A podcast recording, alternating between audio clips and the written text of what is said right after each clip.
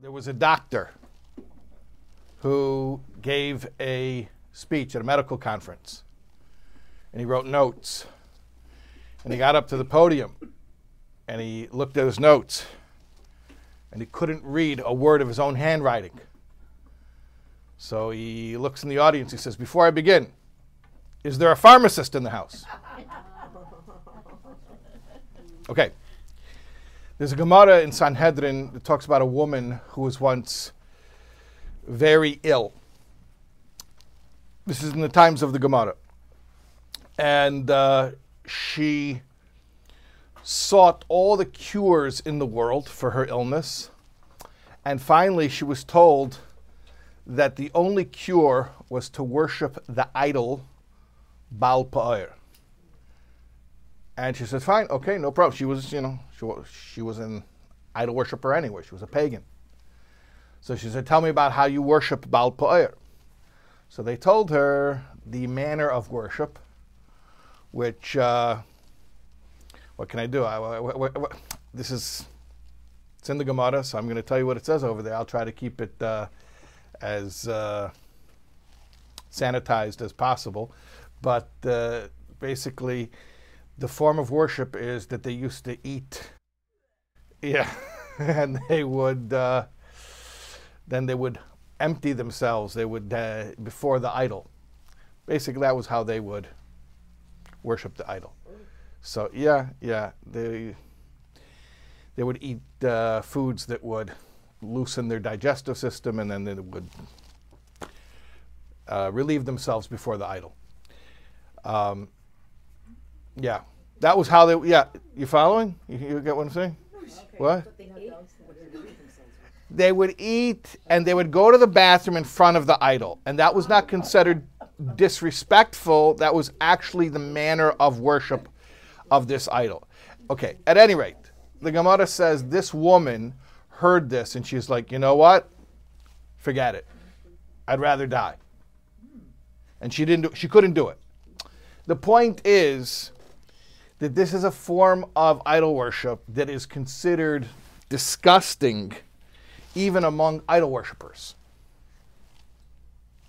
Okay? Fine. So now I have a question for you. Here's my question.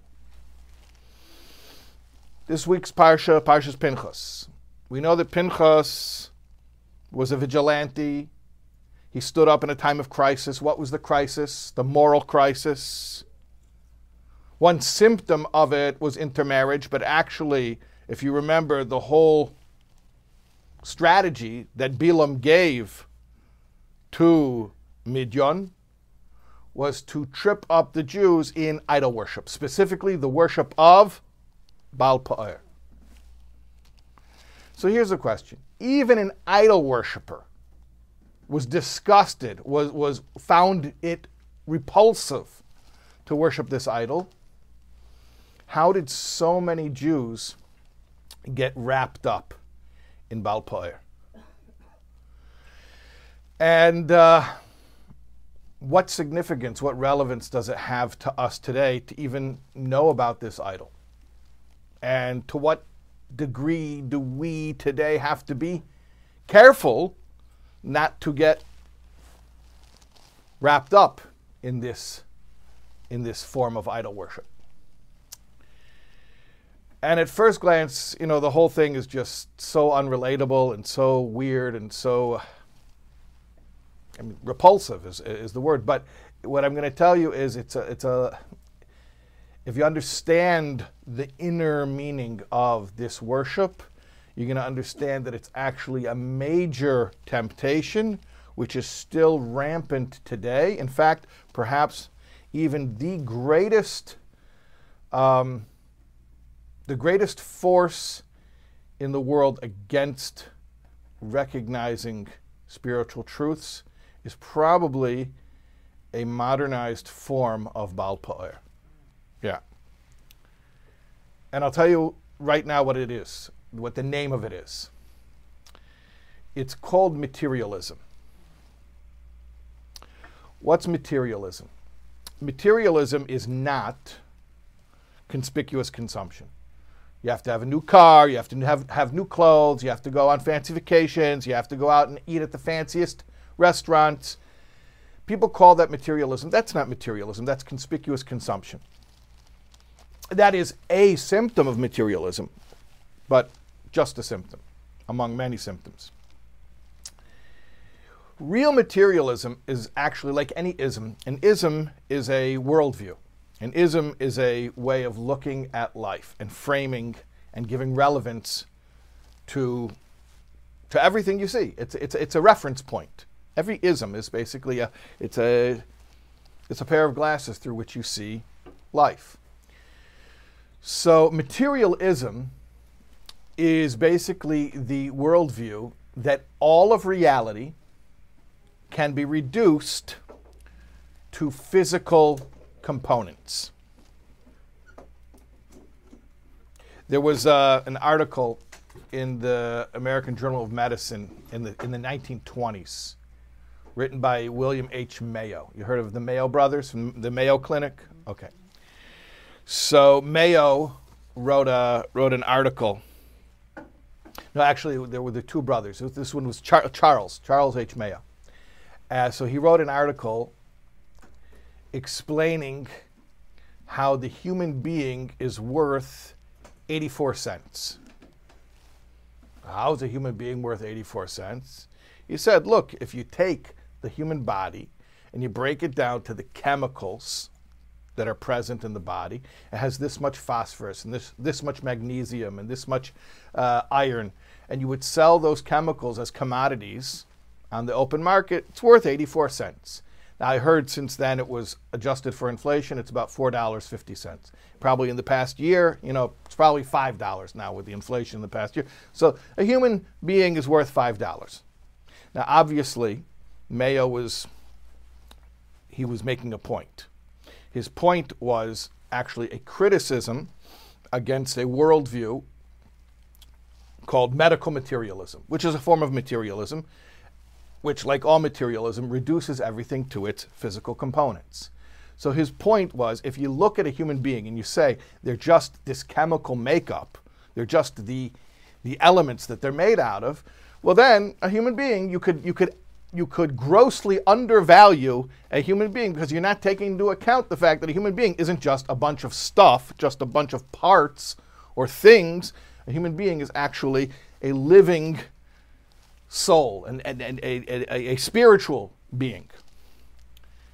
Even if you don't use the term spiritual, because some, for some people that's, that's, that's a bridge too far. They, they, they can't use that word. But just to admit there's something more than just the physical things. There's something more than just, I mean, saying even a non religious person can admit that there's, that there's a body and then there's the life. And life is, is, is not a physical thing, life is intangible. Life is is, is, is, is, a, is, a, is a force, is, a, is, a, is an energy, which we can't, you know, put it this way. There's the piano and there's the music. So nobody would smash apart a piano looking for the music. Everyone understands that the piano is a physical object made of physical components and then the music that it produces, that's the, you know, the, the, the, philosophical term for this in, in, in, Jewish philosophy, I'm saying, is chaymer and tsura. Chaymer means the substance. Tsura, tsura often gets mistranslated as form. It doesn't mean form, because form you think of like a shape, like a circle, a square, straight, curved, whatever. Tsura means function. So there's, there's the substance and there's the function. Chaymer is the actual physical substance. So a piano is, you know, a wooden box with with some uh, metal uh, cords inside, metal wires inside, and some ivory uh, keys. So a, that's what it is. It's a it's a it's a physical object made of physical components. The tsura, though, the function is that if you know how to touch the keys on this this box, it produces sounds that can transport the human being to a to a faraway place in their mind. It can evoke powerful emotional experiences. It can it can bring a person to tears. So there's the chaymer and there's the tsura. There's the physical makeup, and then there's the function that it performs. You know, somebody told me that science proves that a human being has 95% the same DNA as a baboon. And uh, he was trying to, I think he was trying to make some type of a point about evolution or something like that. But my, my response was even if you would tell me that a human being has 100% the same DNA as a baboon, that would not change my worldview one bit. Because DNA is talking about the components or the building blocks of the physical substance, the body. It says nothing about the soul, the life force that inhabits that body. But you see, that's the problem with materialism. Materialism says that you just look at the physical components and that's all there is. That's all there is. So you remember, I don't remember how long ago this was, five, six, seven years ago already. With, they had that silverback gorilla and the where was it in Cincinnati at the zoo, where the kid fell in. They shot they sh- Harambe. They shot Harambe. They shot the silverback gorilla. The kid fell in at the zoo. I saw a tweet when that happened. Somebody, a comedian, wrote. Um, I heard what happened at the Cincinnati Zoo. The, you know, the kid fell in. What kind of negligent parents raised their child in Ohio? and it was just a joke, just a joke. Okay, I'm from Illinois. That's okay. At any rate, don't, Midwesterners should not be offended. Anyways, okay, but what was the uproar? The uproar is why did they shoot the silverback? Maybe shoot the kid. I don't think anyone said shoot the kid, but they were like, well, wait until the silverback tears apart the kid, you know, tear off a limb, and then you shoot. Why'd you shoot before? Where does such moral confusion come from? You know where it comes from? Materialism. It's, that's, mater- that's materialism. I told you, materialism is not conspicuous consumption. It's not having new cars and new clothes and eating at fancy restaurants. That's one symptom of materialism. At its root, materialism is a reduction where all things can be looked at from a purely physical standpoint. So, therefore, what's the difference between the human being and the, the gorilla? Hmm?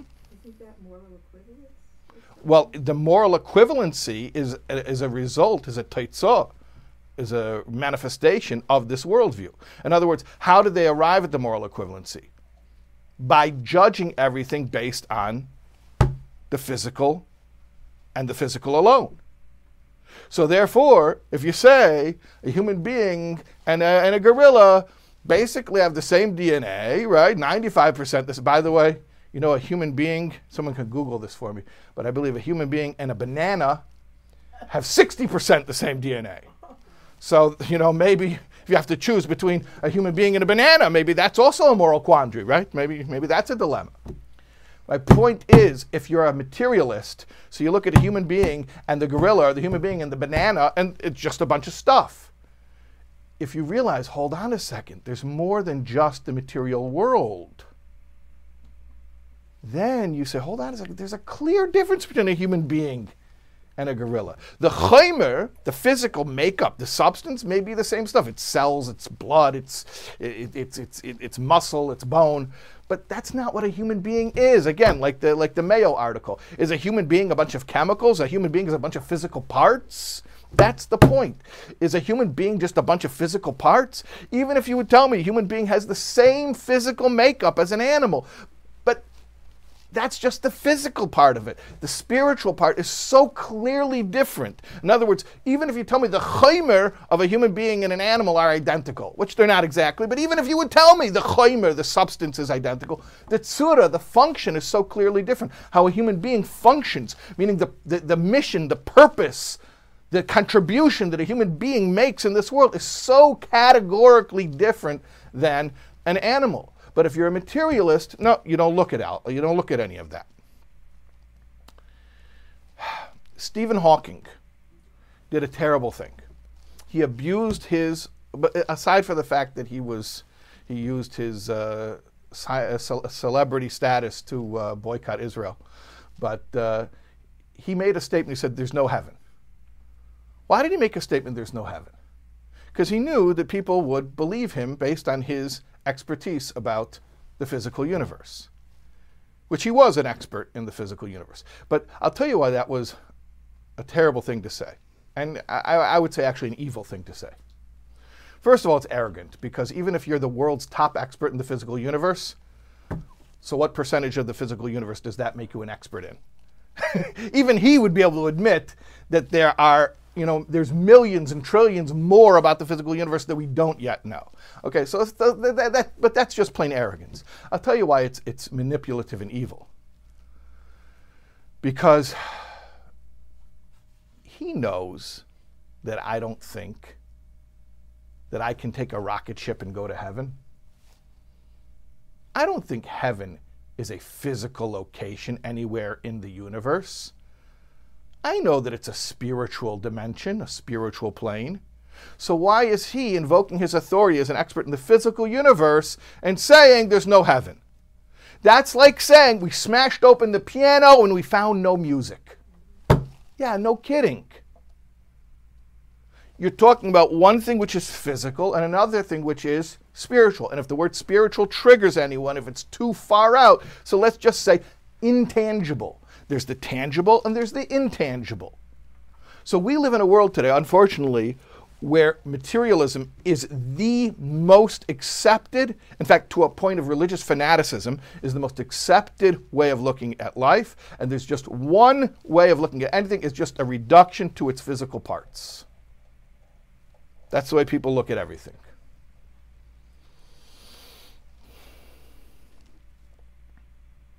You know, there's a story last week was uh, Yud Beis and Yud Gimel Tammuz, which are uh, a Yom Tov in, in Chabad, because that's when the sixth Rebbe got his uh, release from uh, imprisonment. He had a uh, death sentence hanging over his head because of his activism in communist Russia. And uh, he was released on the 12th. Uh, well, he was told he was released on the 12th of Tammuz, and then he was actually released on the 13th of Tammuz. So um, during his imprisonment, not, actually not that imprisonment, he was imprisoned uh, and interrogated a few times, but during one of his uh, interrogations, one of the uh, one of the interrogators got frustrated with him that he wasn't breaking. They were they, the KGB were masters of, of psychological manipulation and torture. They knew how to break people down and he wouldn't shake, he wouldn't rattle. So they got very, very upset, and he, they pulled out a gun and they, they pointed the gun at him, and they actually said, This little toy has been known to make people talk. So, very calmly, the previous Rebbe said, This little toy is effective on those who have many gods and one world. But I have one God and two worlds. What does that mean? I used to think it meant, well, kill me and I'll go to heaven. I have two worlds. So you'll kill me, I'll only die in this world, I'll go to the other world. That's what I used to think it meant. And then I I I I guess I figured out at one point that it meant more than that. And then I was very happy. I was learning a sikha from the Rebbe, and the Rebbe told the story and explained what it meant. And I saw, oh, that's what it means and that's what I suspected it, it, had. I mean, it took me years to figure it out, but then I saw that Rebbe said clearly, what does it really mean? The Frierdiker Rebbe wasn't saying, kill me in this world, I'll go to the spiritual world. That's what it means I have two worlds. Uh, the Frierdiker Rebbe was actually saying, even right now, at this moment, I have two worlds. In other words, what was the message to the interrogators? You are materialists. In fact, they were. They were communists Communism is dialectical materialism. That's what Marx called his theory that everything in the world can be reduced to resources, physical resources. And religion is the opiate of the masses, it's a distraction. So uh, he was saying, You are materialists. So you have one reality, the physical reality. That's it. I, in, I inhabit simultaneously two realities, two planes of reality, the physical and the spiritual at the same time. And therefore, this situation, this whole situation is not what it seems at first glance. In other words, if you just look at the physicality, if you look at the superficiality, the facade of it, you get one read on it. And it looks like the communists are winning and you got to buckle and you got to do what they want you to do. But if you understand that there's a lot more to it, in fact, when it comes to Jewish history, when it comes to Jewish history, there is uh, a lot more of the supernatural and otherworldly at play than the natural and worldly. I mean, how, how many times in Jewish history did a situation from a purely physical reductionist point of view, from a purely materialist point of view, like Hanukkah, let's say, is the archetypical example, that the, the, the, the, many fell to the hands of the few, right? So if you look from a purely materialist point of view, we got no chance. But Baruch Hashem, we don't have one world. We don't just have the material plane. We do also have the material plane. And of course, the material plane is important. That's where we do mitzvahs. The soul comes to the material plane in order to be able to do 613 commandments, which can only be done in the material world. So the material world is incredibly important, but it's not the only reality. So that is the misunderstanding. The misunderstanding is that there are two worlds simultaneously and so everything that we do, everything we experience is coexisting on two planes. Everything that happens to us is happening to our soul and our body simultaneously. There's no such thing as a purely physical act. Mitzvahs are the primary example of that the mitzvah has spiritual impact because it's not just happening on one plane, it's happening on both physical and spiritual planes simultaneously. Now, let's talk about the allure of materialism. What is the allure of materialism? The allure of materialism is actually, it makes life very simple. What you see is what you get. You look at the world, this is all you see, empirically, right? Empirically, what, what is the scientific method? The scientific method is we make decisions based on what we can, on sensorial input, what we can see and, and, and, and taste and touch and, and, and hear, right? Our five senses, and that's the, our, the, the our five senses are the arbiter of truth. And it, it's very comforting in that sense. I know the, the, the Materialists like to mock religion by saying religion is for people who want to seek comfort. They want they want to feel like something happens after they die, and you know makes them feel better. And I, I understand they always, that's how they always mock religion by saying it's it's comforting. I, I could throw that back the the, the I can take the same criticism, throw it back the other direction. Materialism is very comforting. You know, just makes everything very simple. What you see is what you get, and that's it. That's all there is. There are no mysteries beyond, which we know is a, is a bunch of malarkey, anyways, because the scientists themselves will, will admit that there is so much beyond. But, you know, the, anyway, I'm not going to get into the, their whole uh, counter counter argument, but they would say, well, eventually we will know it all. you know, if we just keep on cutting open the pianos, we'll eventually find the music, right? If we just keep on dissecting the human being, eventually we'll find the soul. And if we don't find it, it doesn't exist. That's the materialist point of view. That's scientism. Just as an aside, yeah? Comfort, like for, you would, you would give the example of somebody who doesn't have children because they can't afford them, right? Because they can't. That's, that's a great example of materialism. Correct, right? Right. I don't know how, I mean, how is that a comfort? Um, but it simplifies things. And people, it, how does it simplify? Can project exactly what they're going to need you know what? There's a, there's an expression. I've made up my mind. Don't con- don't confuse me with the facts. So let me have my simple worldview. Don't introduce anything else. That's it. In other words, if it works here and now, it's good. Don't tell me anything beyond that. Don't tell me anything beyond. You know.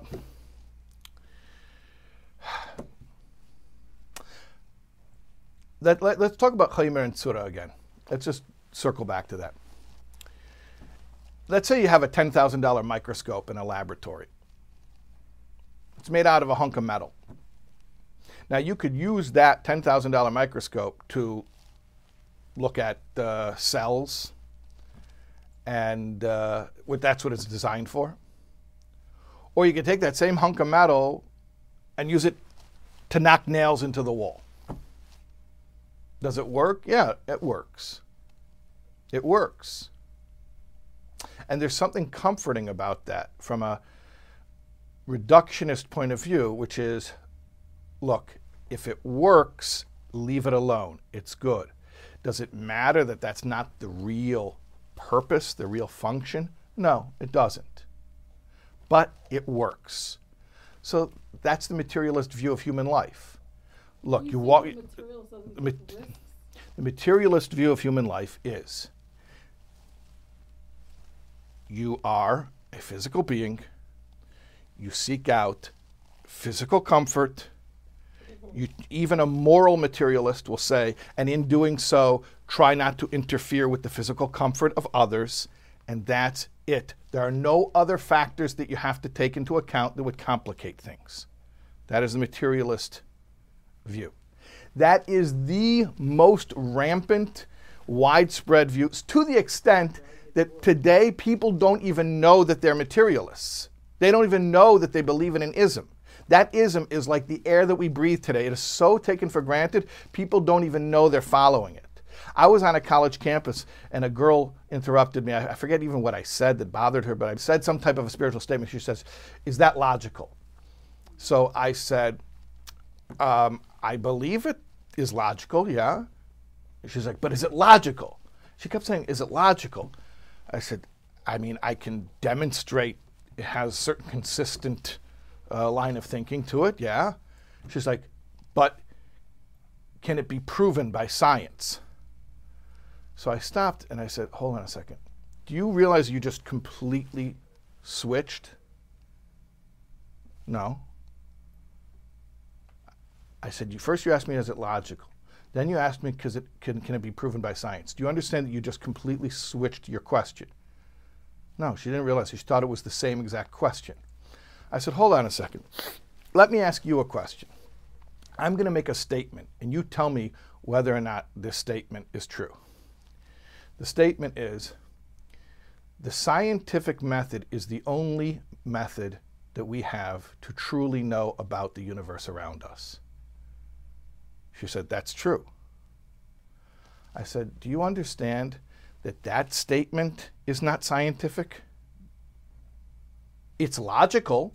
I'm not saying I agree with it, but it's, it, it demonstrates a certain logic, meaning it can be defended with logical proofs. It can be argued from a logical standpoint. I don't agree with that statement, but it's logical, but it's not scientific. What do I mean it's not scientific? There's no scientific experiment you can run that would prove or disprove that statement, which is a philosophical statement that the only way we have to know the, uh, the truth of the world around us is through the scientific method. So that statement itself is not scientific. So I told it, you're, you're conflating the two, logic and science. Logic is dealing in abstraction. Do thoughts make sense? Does 2 plus 2 equal 4? These are abstractions. Science is all based on what can I see, touch, taste, hear.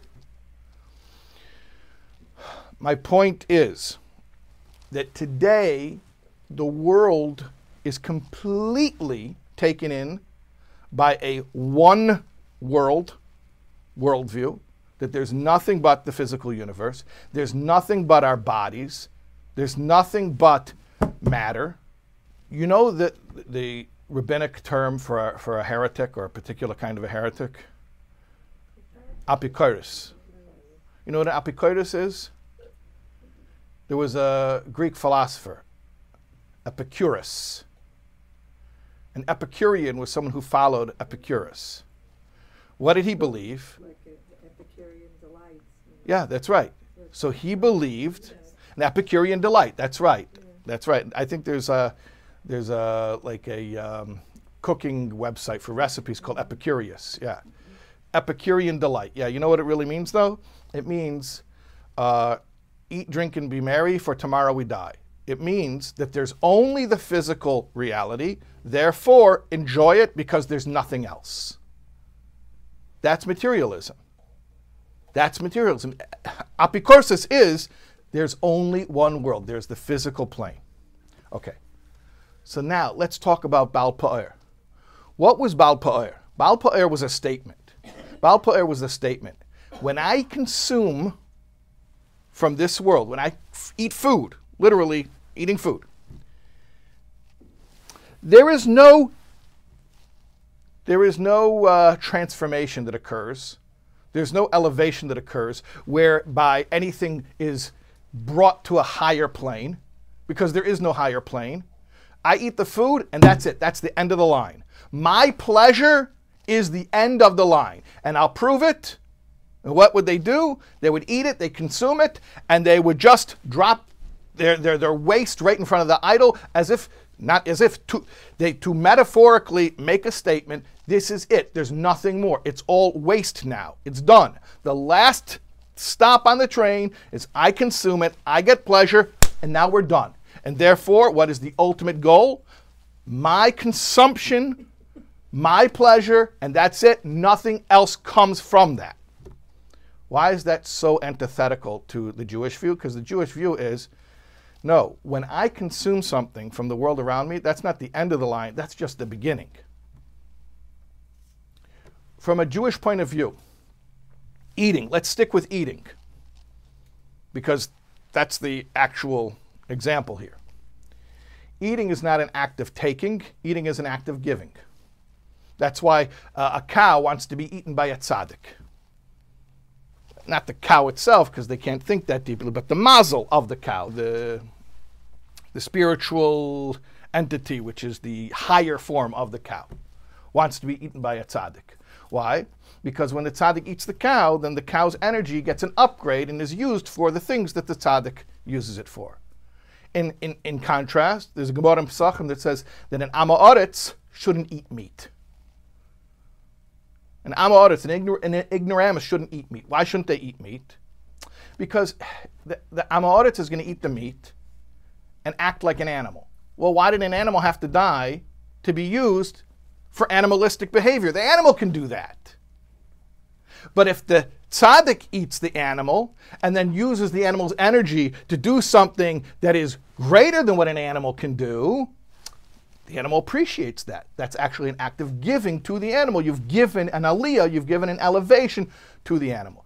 But if you just use the animal for your pleasure and that's the end of the line and nothing comes from that, there's no conversion that comes from that, no transformation that comes from that, then that's an act of taking. It's an act of selfishness. So the Am Ha'aretz, the Gemara says, shouldn't eat meat. By the way, what's an Am Ha'aretz? We always translate it as an ignoramus. But literally, you know what an Am Ha'aretz is?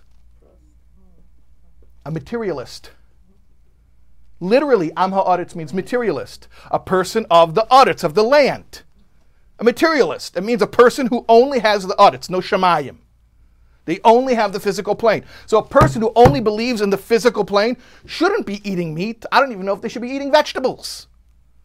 Because what elevation are they giving if they think the end of the line is this Epicurean attitude of eat it, consume it, enjoy it, and nothing else comes from it? Whereas the Jewish attitude is the exact opposite.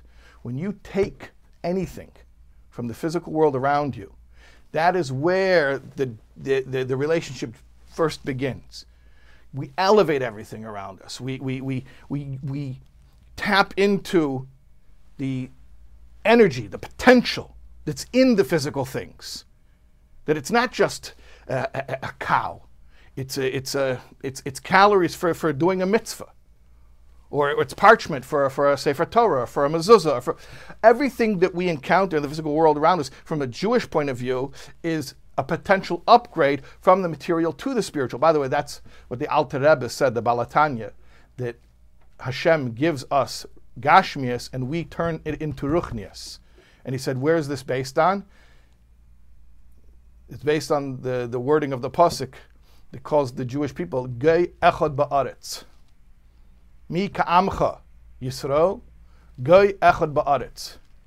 He says, a nation, goy echad ba'aretz means one nation, a unique nation on the earth, but he, he read it in a deeper way.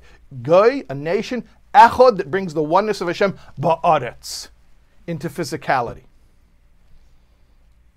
There was a, a chassid named Rashbatz, Reb Shmuel Betzalel, so uh, he, he, was a, he was a well-known chassid. He was actually a malamed of, of the of the Frierdiker Rebbe and uh, of the Rebbe Rashab as well. So, and it was one time they were fabrengen at his house, and it was late into the night. It was a fabrengen. They had fabaisen, you know, snacks, and they had uh, mashke, they had, you know, schnapps to say l'chaim, and they were they were fabrengen late into the night. I don't know what time it was, but it was late in the night, and they they ran out of food. They had no more food. So where are they supposed to go? Go to Seasons Express? You couldn't just run to the store. It was the middle of the night. So what did they have? They had there was a sheep. Rashbatz and his wife they owned a sheep. And the sheep, they got a meager little parnasa from the sheep. They would sell the wool, would get the milk. Um, but the Chassidim were fabrengen. You didn't want the fabrengen to end. You need fuel for the fabrengen, right? In order for the fabrengen, the fabrengen is very insp- inspiring. People are telling stories and, and giving over words of Torah and, and, and, and blessing each other and singing meditative songs. And it's a real spiritual thing. And, but if they run out of food, people get up and they leave. So he went out and he shechted the sheep and he roasted it. And he came back in. You know, if you roast it, you don't have to salt it, so it speeds things up a little. And he brought the roast sheep, the roast lamb, and they uh, they ate it.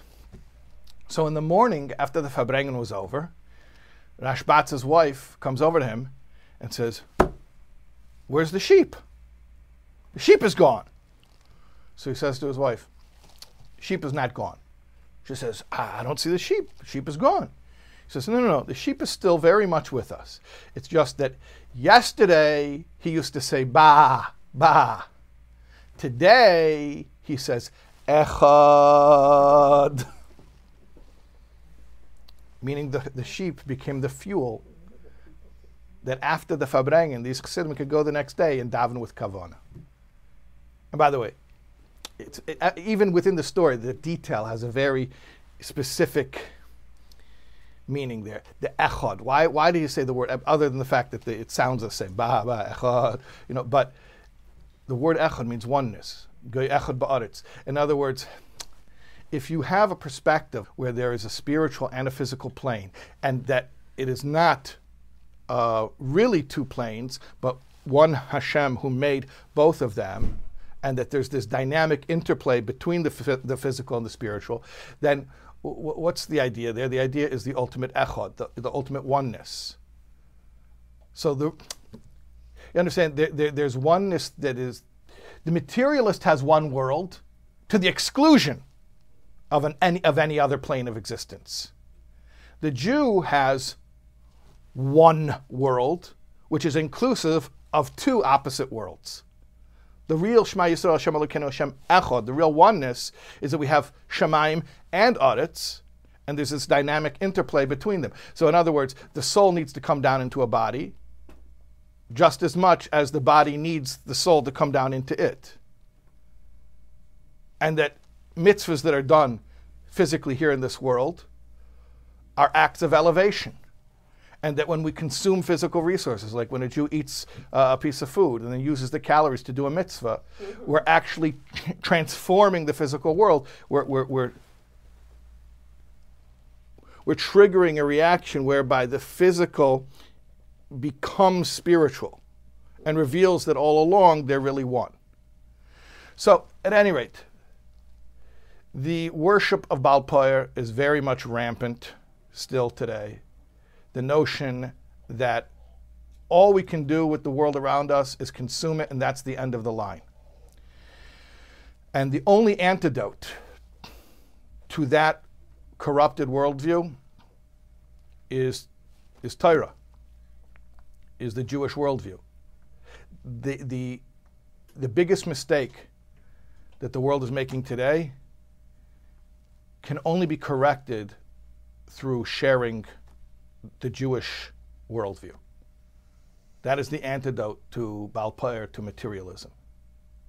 We have to go out and we have to teach the whole world that a human being isn't just a piece of meat with 95% the DNA of a baboon. A human being has a soul, a mission, a purpose. We have to teach people that things aren't just things, they're not just objects to amass and to have, but everything that we, that we own is a potential conversion into a spiritual uh, transaction.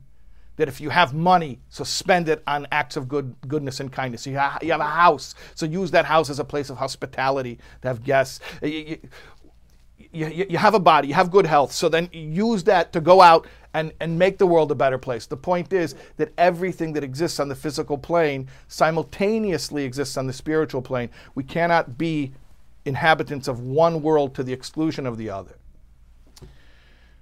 So this is this is the big message that we have for the entire world. The world needs this message. The world needs our message. It's not enough that we insulate ourselves and we preserve our worldview. The world needs this worldview. And ultimately, what will happen? Should I spoil the punchline? I always spoil the punchline. Yeah, the punchline is you know what happens in the end, right? What happens the what? Mashiach. And what's what does Mashiach mean? What does Mashiach mean? Mashiach means Hmm? What do you say? The world recognizing Hashem. How? By dying and going to heaven? Where? Right here. That all flesh will see. That empiricism and spirituality will no longer be two different worldviews.